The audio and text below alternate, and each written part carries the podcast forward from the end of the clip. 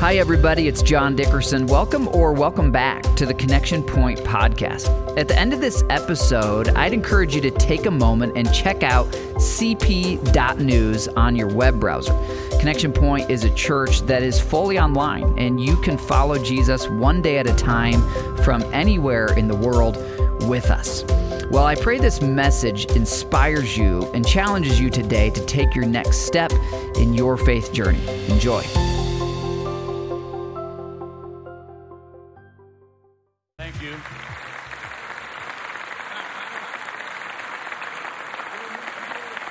Thank you so much. Appreciate it. Thank you. Welcome uh, to those of you in the Brownsburg site. Welcome to those of you in Avon. You're my neighbors. My wife and I live in Avon now, and uh, excited about having a church site there as well. Uh, I do need to introduce my wife of now 46 years.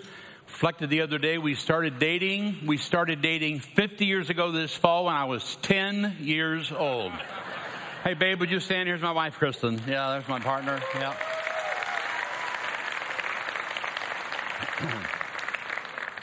Well, Thanksgiving weekend, it's the most wonderful time of the year. Three words college football rivalries. That's why I'm rocking the Ohio State jersey. Win or lose.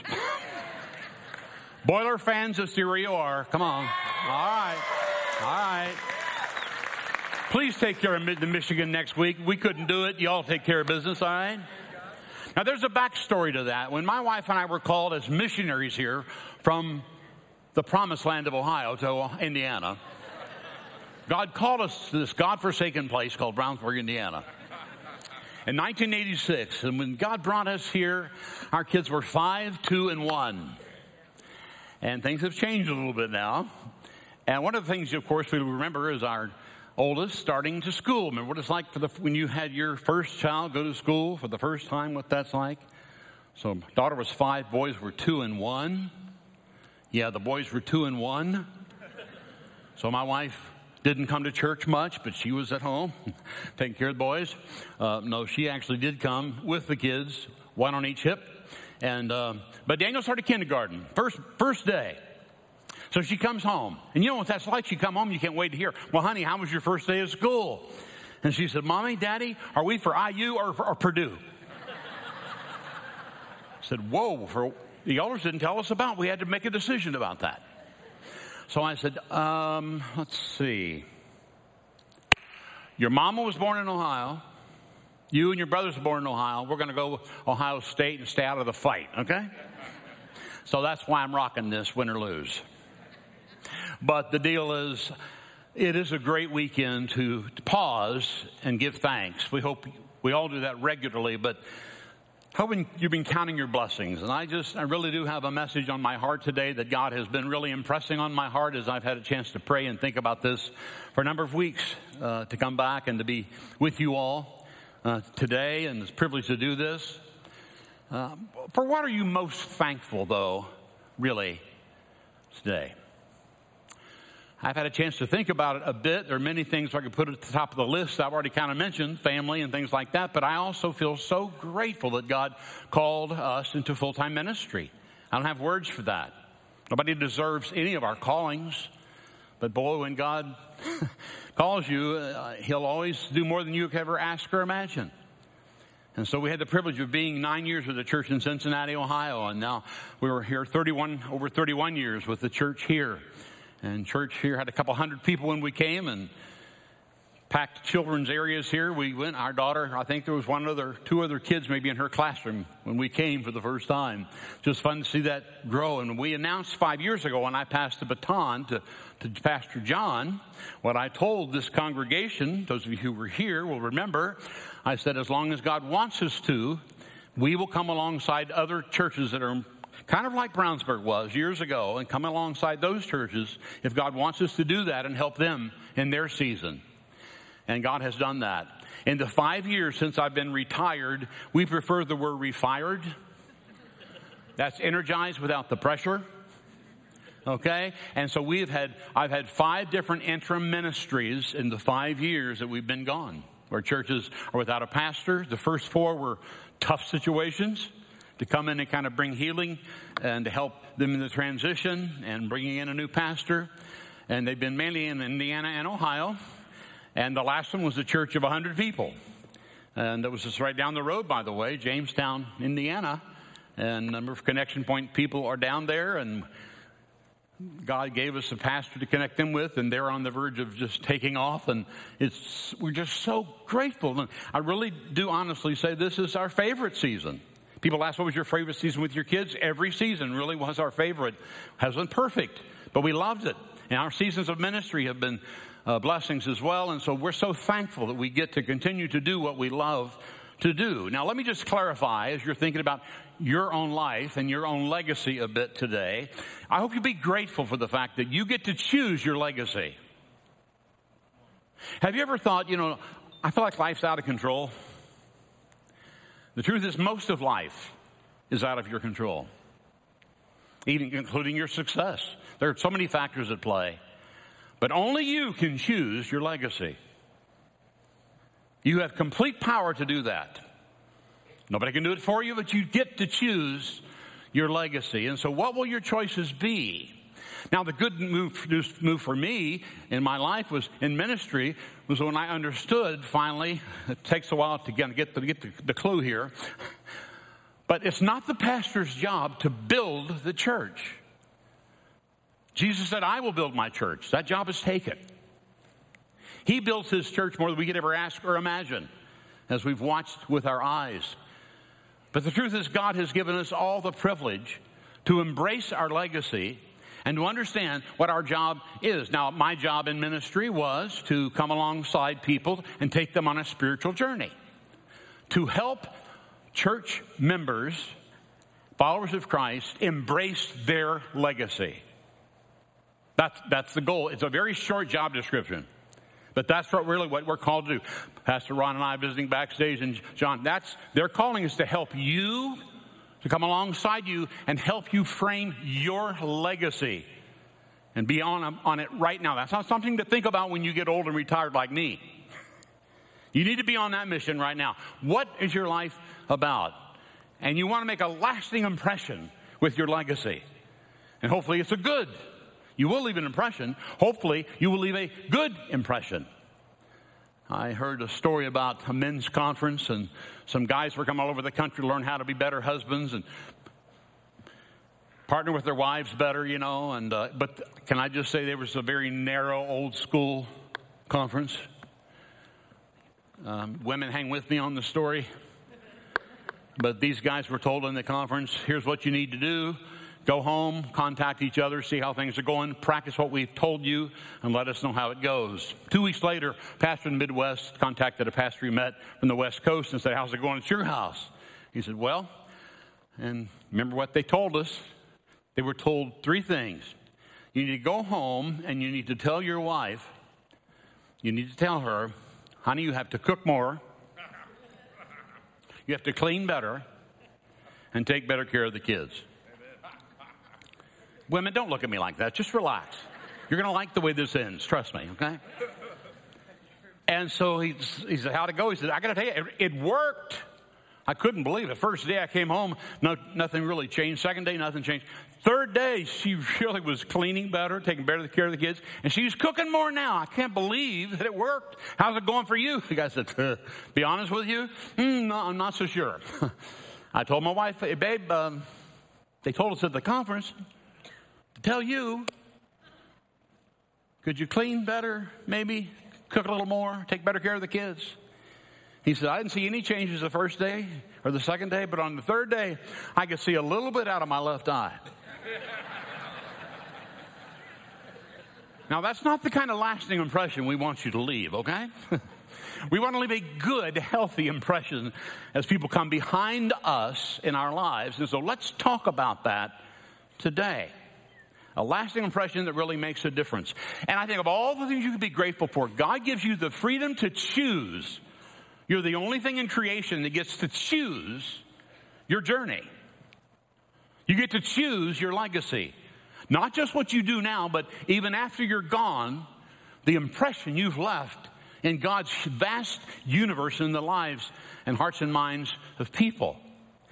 And you're going to be so grateful you came this weekend because I'm going to give you what my favorite professors along the way would give me once in a while. I love when professors would give me the questions that are going to be on the final exam. I've come to give you today the two questions that will be on your final exam. We've come to talk real today. When you and I die and meet God, every single person hearing my voice right now, in one form or another, you will be asked two questions. Here they are. Number one, what did you do with Jesus Christ? What did you do with Christ? Did you try to pay for your own debt of sin, or did you accept his payment, the forgiveness he offered through his sacrifice on the cross? The book of Revelation calls this the great white throne of judgment. Your sin debt is paid for by Christ. You're going to heaven, you're forgiven. The other option is your sin debt has not been paid for by Christ because you didn't choose to accept that gift. You're not forgiven, and you're headed for hell. I just want you to understand today the truth that hell is not, uh, it's not a place where God sends people he's angry at. It's a place where it's designed for people who insisted on trying to pay their own way instead of trusting in Christ to pay their way. Jesus has already paid for your debt and mine in full. In fact, Jesus said this in Matthew chapter 7. Verse 21 Not everyone who calls out to me, Lord, Lord, will enter the kingdom of heaven. Only those who actually do that will of my Father in heaven will enter. And on judgment day, many will say to me, Lord, Lord. And then they're going to go through a long list of Lord. These are all the things that I did, the good things I did in the church and so forth. But I will reply, You did all that good stuff, but I never knew you. That's a haunting verse, isn't it? You see, the correct answer to the first question will not be, I went to church. The Lord isn't asking about your religious activity when He says, What do you do with Jesus? Uh, those are all good things. I mean, you can say, I went to church. I had this book at home called the Bible. I sang about Jesus. I raised my hands in worship to Jesus. But he's not going to be asking about your religious activity. He wants to know, are you connected with Jesus Christ as the forgiver of your sins and the leader of your life? Yes or no? And that will be question number one. Guaranteed, you're gonna, that'll be the first question you're going to be asked. And if you do not answer the first question correctly, you don't get a chance to answer the second question. We're going to spend our time today focusing on that second question. You see, that second question is really, really important. But before we do that, I just want you to understand this church exists. You just heard Pastor John talk about it. This church exists to help connect you to Christ and other people. And this church will be privileged and honored to help you in your journey to be connected to Jesus Christ and his people. Now, with that said, if you've been forgiven by Jesus Christ for your sins, the second question will not determine whether you're going to go to heaven or hell. It will determine what your eternal reward will be like. You say, wait, are you, what are you saying? Well, here's question number two What did you do with your life on the earth? What did you do with the life that I gave you? This is called, by the way, in the book of Revelation, the judgment seat of Christ. So we'll, there'll be rewards that'll be granted then for those who are of the redeemed. What did you do with the family? What did you do with the church that I put you in? What did you do with the friends that I gave you? What did you do with your gifts, your time, your talents? Because our rewards are not all going to be the same. How that works, I don't know. God's in charge of that. You're saying, you telling me God has favorites? Yes, He does have favorites. But you get to choose whether or not you get to be a favorite. That's your legacy. You have the privilege to get in on this. John 10, verse 10 says this Listen, the thief, Satan, he comes only to steal, kill, and destroy, but I've come that they might have life and have it to the full. A fulfilling legacy, a life that makes a difference. Satan's goal is to keep you from God's purpose for your life. The Lord came to give you not only just a forgiven life, but He came to give you a fulfilled, a purposeful life. And so, what leads to a fulfilled life? Great question. It's all about making choices. Now, don't Google any of this now. You can do that later. But for years, sociologists, secular sociologists, have tried to determine what is it that drives our decisions. We kind of know what we want to do, but the key is what drives us to make those decisions. A guy named Maslow in 1943 came up with what's called the hierarchy of needs. Other sociologists narrow them down to eight basic needs that drive the decisions we make. Let me give the first four quickly to you. There's the need, the physical needs that we have. That's why you breathe and eat and sleep and stay alive.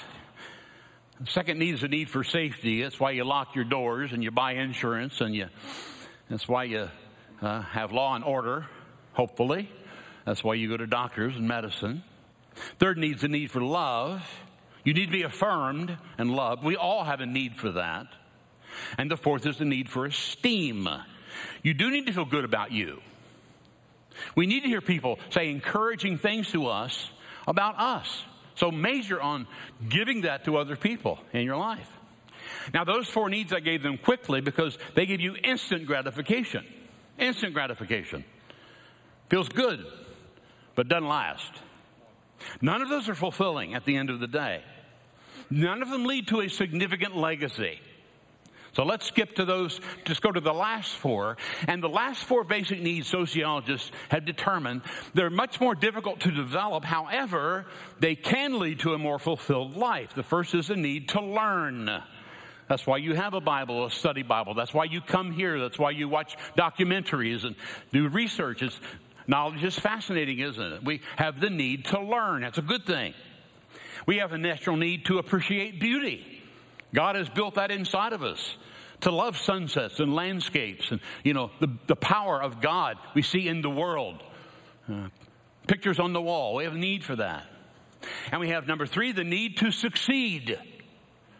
We want our team to win. Yes, I'm ticked off today, but I'll be all right. Okay? I want my team to be number one. I want them to win.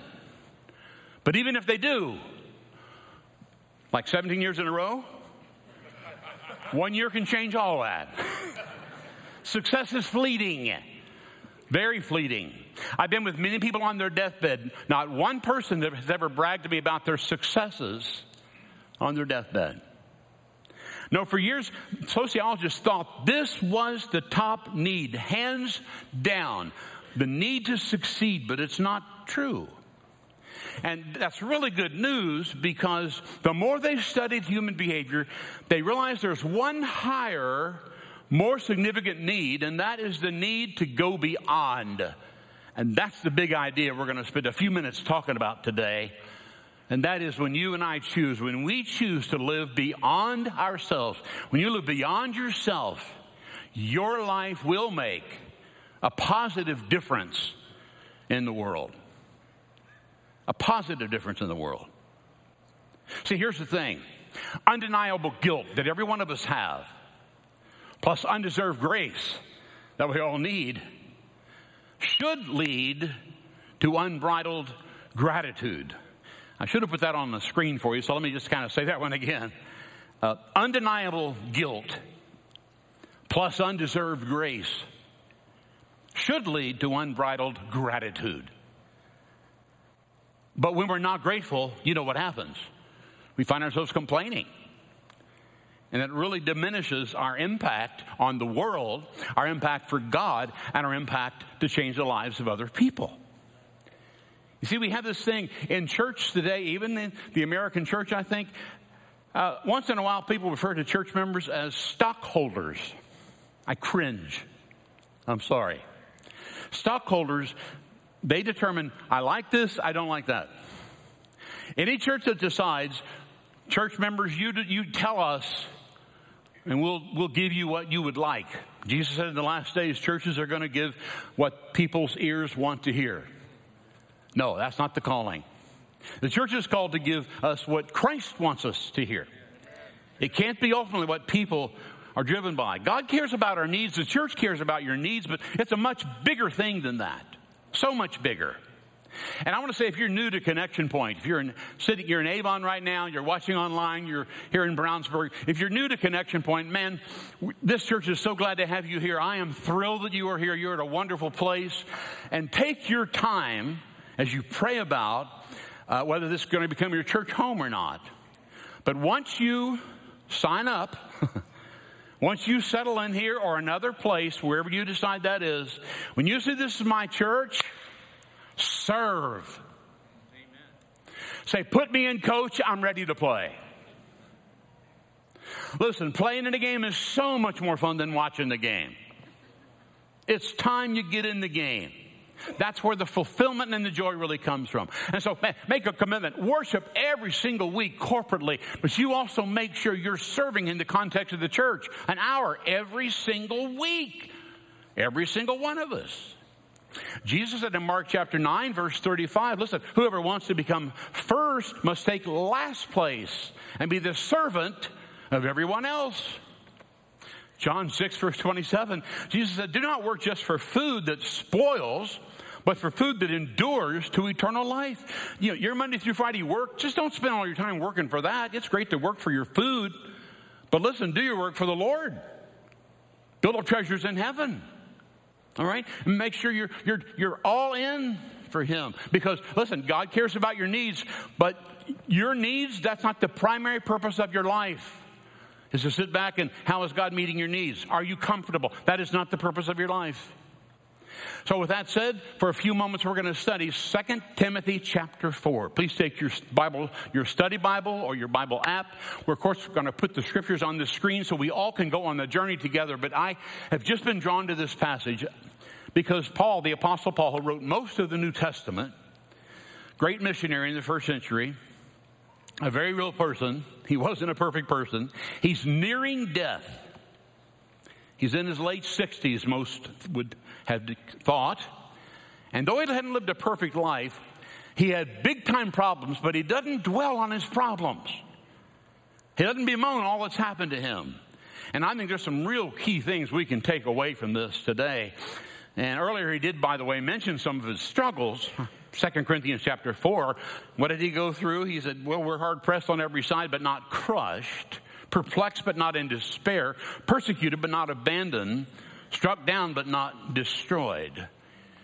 What? How in the world does a guy persevere through that kind of stuff? 2 Corinthians chapter 4 verse 17 he says our light and temporary or momentary troubles are achieving for us an eternal glory that far outweighs them all. So we fix our eyes not on what we can see, but on what we cannot see. What we can see, that's only temporary. What we cannot see, that's eternal. That's perspective. Were his troubles light, temporary? Are you kidding me? 2 Corinthians 11. Here's an example. Paul's going through what happened to him for his faith in Christ. Five different times the Jewish leaders gave me 39 lashes.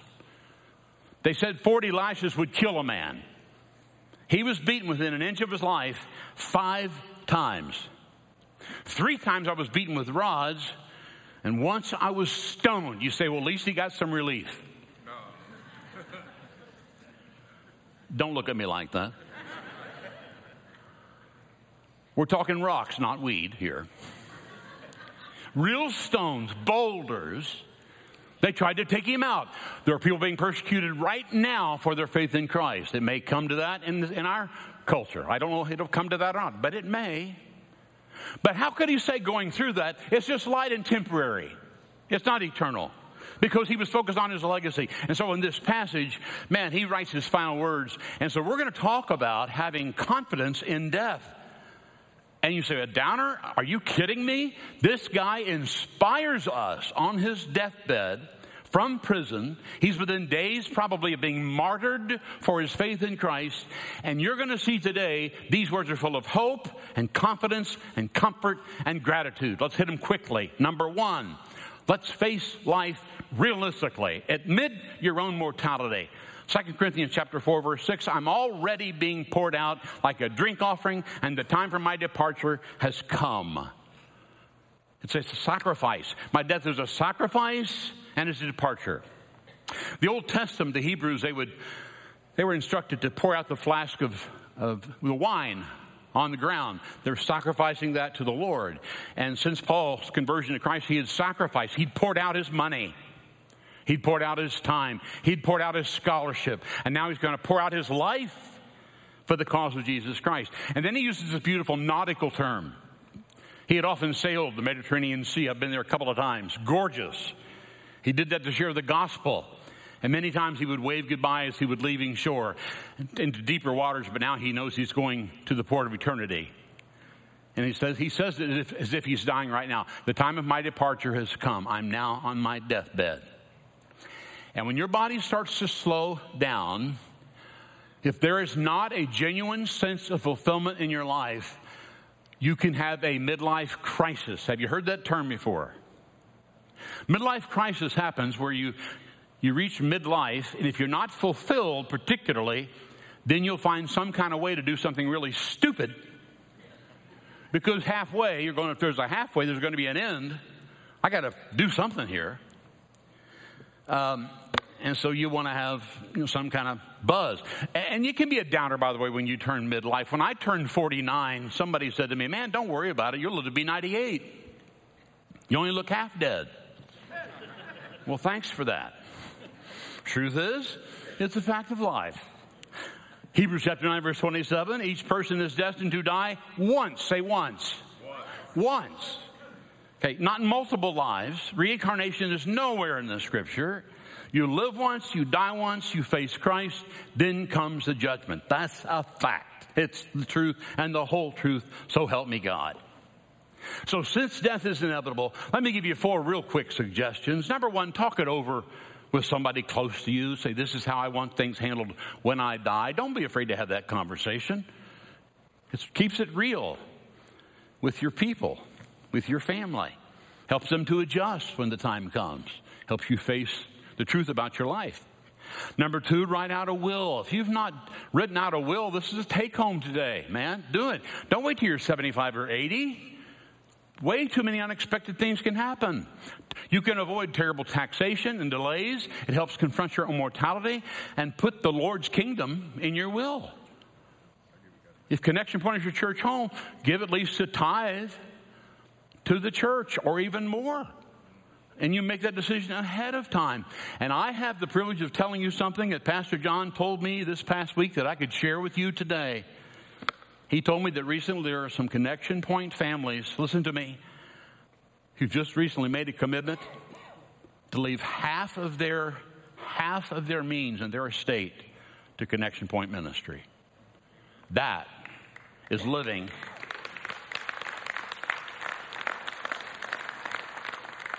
That's a very nervous applause. We're not saying you have to do it. Let God prompt you as He does. That's a big time deal. That's a lot bigger than a touchdown. That is leaving a legacy that will outlive you. Listen, and once you've done this, then number three, I mean, pray about, pray about your death. How many of you were taught to pray this way? Say the words with me. Now I lay me down to sleep. I pray the Lord my soul to keep. If I should die before I wake. As a child, I had to pray that. Okay, Lord, if I don't wake up in the morning, it's okay. I wake up, okay, Lord, another day, let's go. And then, number four, once you face death, would you forget about it? Don't be obsessed with it, man.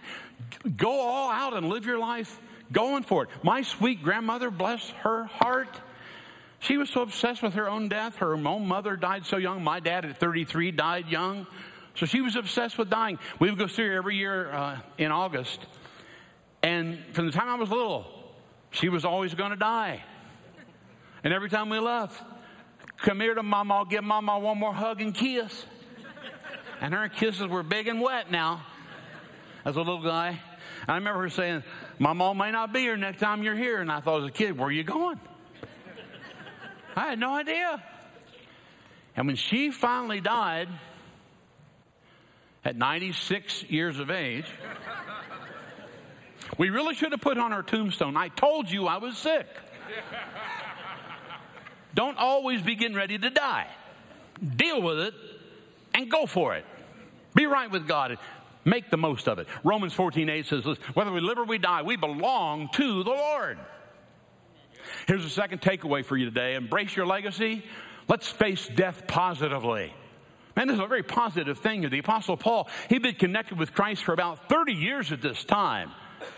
And so he embraced his legacy, and so that's why he's really at peace, dying under those brutal circumstances. He has life to the full in this painful moment. He writes in verse 7 Man, I've fought the good fight. I've finished the race. I've kept the faith. I love that word fought because I love, I'm a jock. I love sports. Love sports. And the Greek word for fought is the word agon, from which we get the word agony. I love to watch those football players walk coming off the field when they are just spent. They've done everything to leave it out on the field. Um, man, I, I, used to love, you know, where he also goes, he says, I finished the race. I love doing mini marathons, six or seven of them here with the church group. I've had two knees replaced now, so I'm not allowed to do those anymore. My favorite part of the marathons every year, you know what they were? The last mile. I was almost exhausted, but you could hear people cheering people on and you could see it. And then all of a sudden, that last mile, you're ready to rock and roll. You're exhausted, but there's nothing like going across the finish line. Have you ever known people who start out really impressively in their life, but they, then they mess up before they cross the finish line? Some closing foolishness ruins their whole legacy. That happens all the time. We read about it all the time. We read about it in the Bible. King Solomon, Judas Iscariot. How many politicians have we read or heard about? How many, we, call, we call them scandals. Professional athletes, uh, actors, teachers, coaches, pastors who can wreck the influence of an entire life by closing foolishness because they weren't thinking about their legacy. They didn't get the message. Paul said, I finished the race. Hey, a 98 year old Christian was asked one time, Is it easier to be a Christian now that you're 98 years old? He said, I'll be honest with you, it's still pretty tough to keep my focus on the Lord every day. But there is a lot less peer pressure at 98. There's some positive things about growing old gracefully, okay? Paul said, Man, I've kept the faith. I didn't water it down. The culture didn't like the message, but I still had to teach the message. By the way, that is for a message for today. Our culture is considered hate speech by many in the world today. And we've got to keep the faith. We've got to keep teaching the truth in love. And you hear Paul, he's so he's so fulfilled here. You can hear it in his voice because he's embraced his legacy. And so, how can he make this transition? Uh, let me illustrate this way. You say, you have some neighbors on one side you're really close friends with. You do cookouts together, share Christmas together, go on vacation, watch each other's house, right? Watch each other's pet when you're going to be gone. And let's say that um, Christmas night it's 20 below zero, and we've had that before.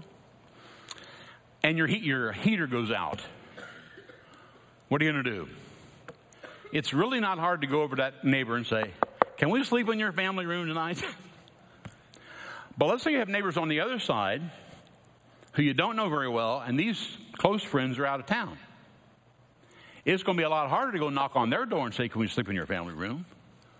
The relationship you've already had makes the transition much better.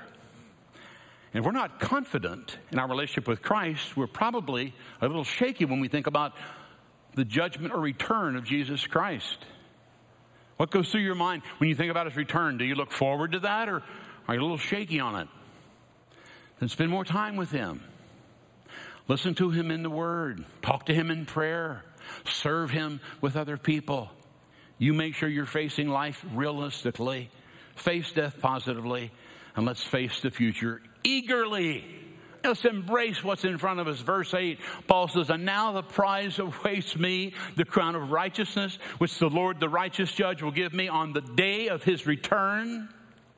And that prize is not just for me, but for all who are eagerly looking forward to his appearing. Are you looking forward to Jesus appearing? Or would you be excited if he if I told you today the Lord is coming back at nine o'clock next Saturday morning? Purdue fans, you'd be ticked off. You'd say, Can we at least get through the game? Uh, the, the deal is, uh, do you really long for his appearing? I mean, I mean, long for it. I think the more you mature in your faith, perhaps even the older you get in your faith, the more you actually look forward to the life that's to come. I had a uh, class, again, 50 years ago, my freshman year in college. Again, I started college when I was 10. It was called Old Testament Survey. And um, this Hebrew scholar, Dr. Wilkie Winter, taught us we had to go through, read, and we're tested on the entire Old Testament in one semester. I apologize today. I do not have the Old Testament memorized. Tell your neighbor that was supposed to be funny right there. Just tell each other. I don't have it memorized. Uh, I don't remember most of, most of what he taught us, though I still have the files in my garage. I can look at my files. But I, what I can tell you is a story that he told us I'll ne- have never forgotten. He said, I was a little boy, I used to think of heaven as a place with a lot of people walking around that I don't know. Beautiful place. But then Mrs. Anderson, my Sunday school teacher, died, and then I thought of heaven as a beautiful place, a lot of people walking around, and there's Mrs. Anderson up there. Then he said, I had a, I had a classmate who died in an accident. He said, Then I thought of heaven as a beautiful place with a lot of people walking around that I don't know, and Mrs. Anderson and Billy. He said, Now my father has died, and a lot of other people I know have died. He said, And now I have to tell you, I think of heaven as a beautiful place with a lot of people walking around up there. There's Mrs. Anderson and Billy and my dad, and a lot of people, and I can't wait to get there.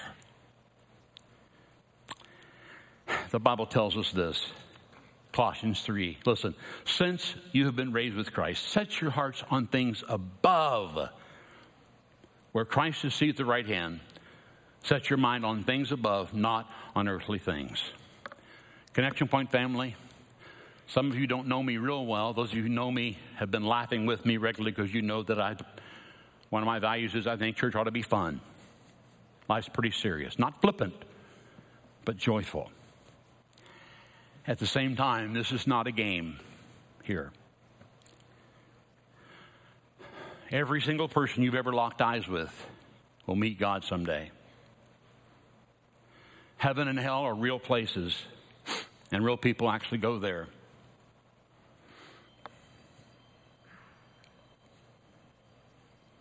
I've had eight connection point family funerals in the last couple of months.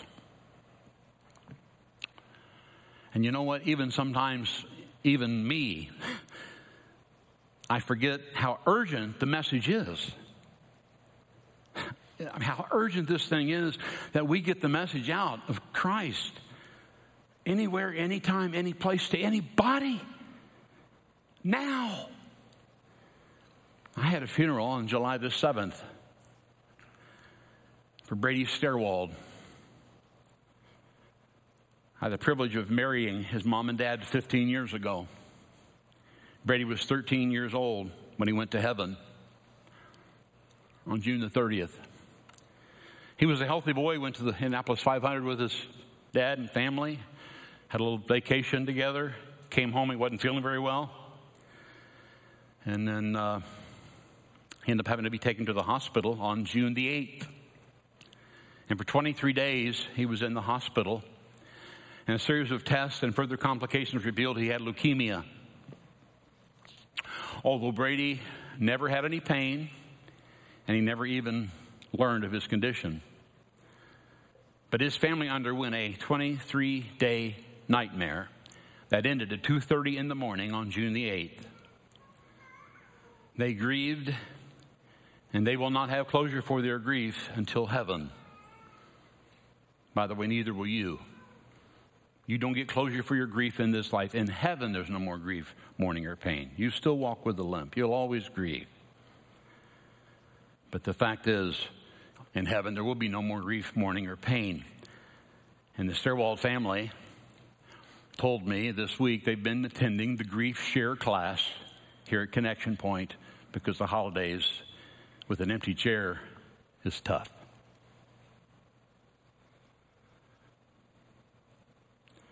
When Laura and Kevin gave me the permission to share this story today, Laura Brady's mom said this to me, quote, Steve, thank you so much for sharing Brady's story this weekend. I, I really believe it'll be for God's glory, and I'm so thankful for that.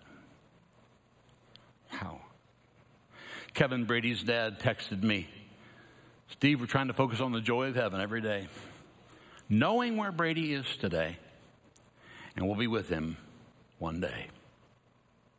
Now, how in the world could I share this story of hope with a broken heart? But how can we share this with gratitude? Because the Stairwell family was a part of the Connection Point family of the Lord Jesus Christ. And on his own in this room, one of the baptism weekends, Brady walked forward to give his life to Christ and to publicly demonstrate Jesus was his Savior and Lord. Here's a picture of him getting ready backstage. And only God knew, but that was September 21st, 2019, just before the pandemic hit. Would be many chances to do a baptism for a while. But he was baptized that day to celebrate his faith in Christ. And so, even though Brady was only 13 years old. He had no idea his life was going to be that brief. He's left all of us a legacy here today. In fact, his family told me at Thanksgiving, he, always, he wanted to do the prayer at Thanksgiving. At Christmas, he's the one because can I do the prayer? Can I, can I do the prayer at Christmas? That's the kind of young man we were talking about. How can we share this today?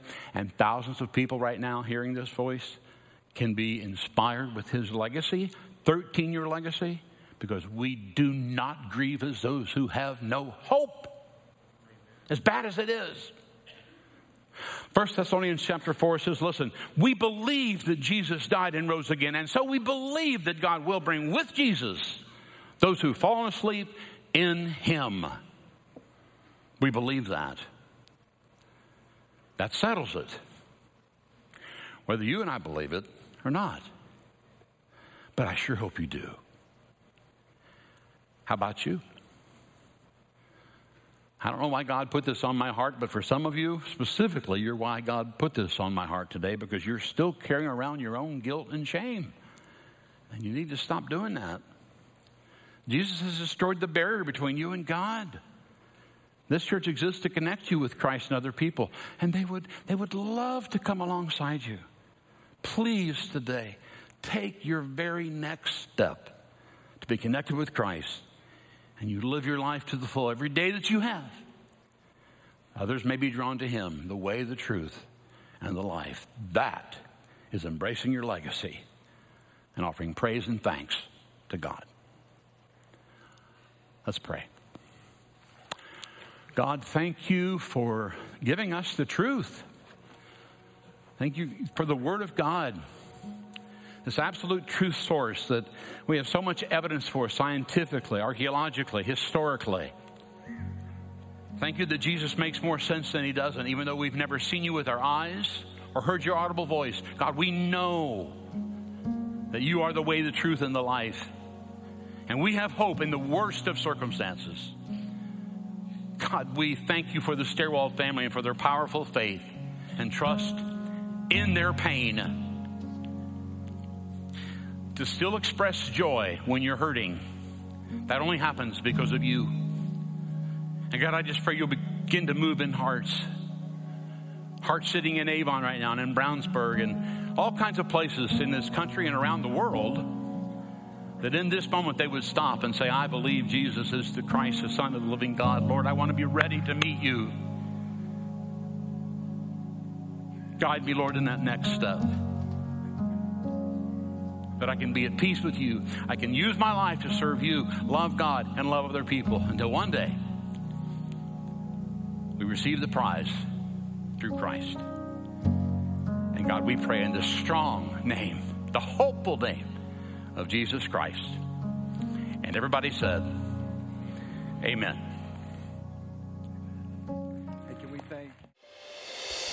Well, if today's episode encouraged you or helped you in any way, we would invite you to keep following Jesus with us.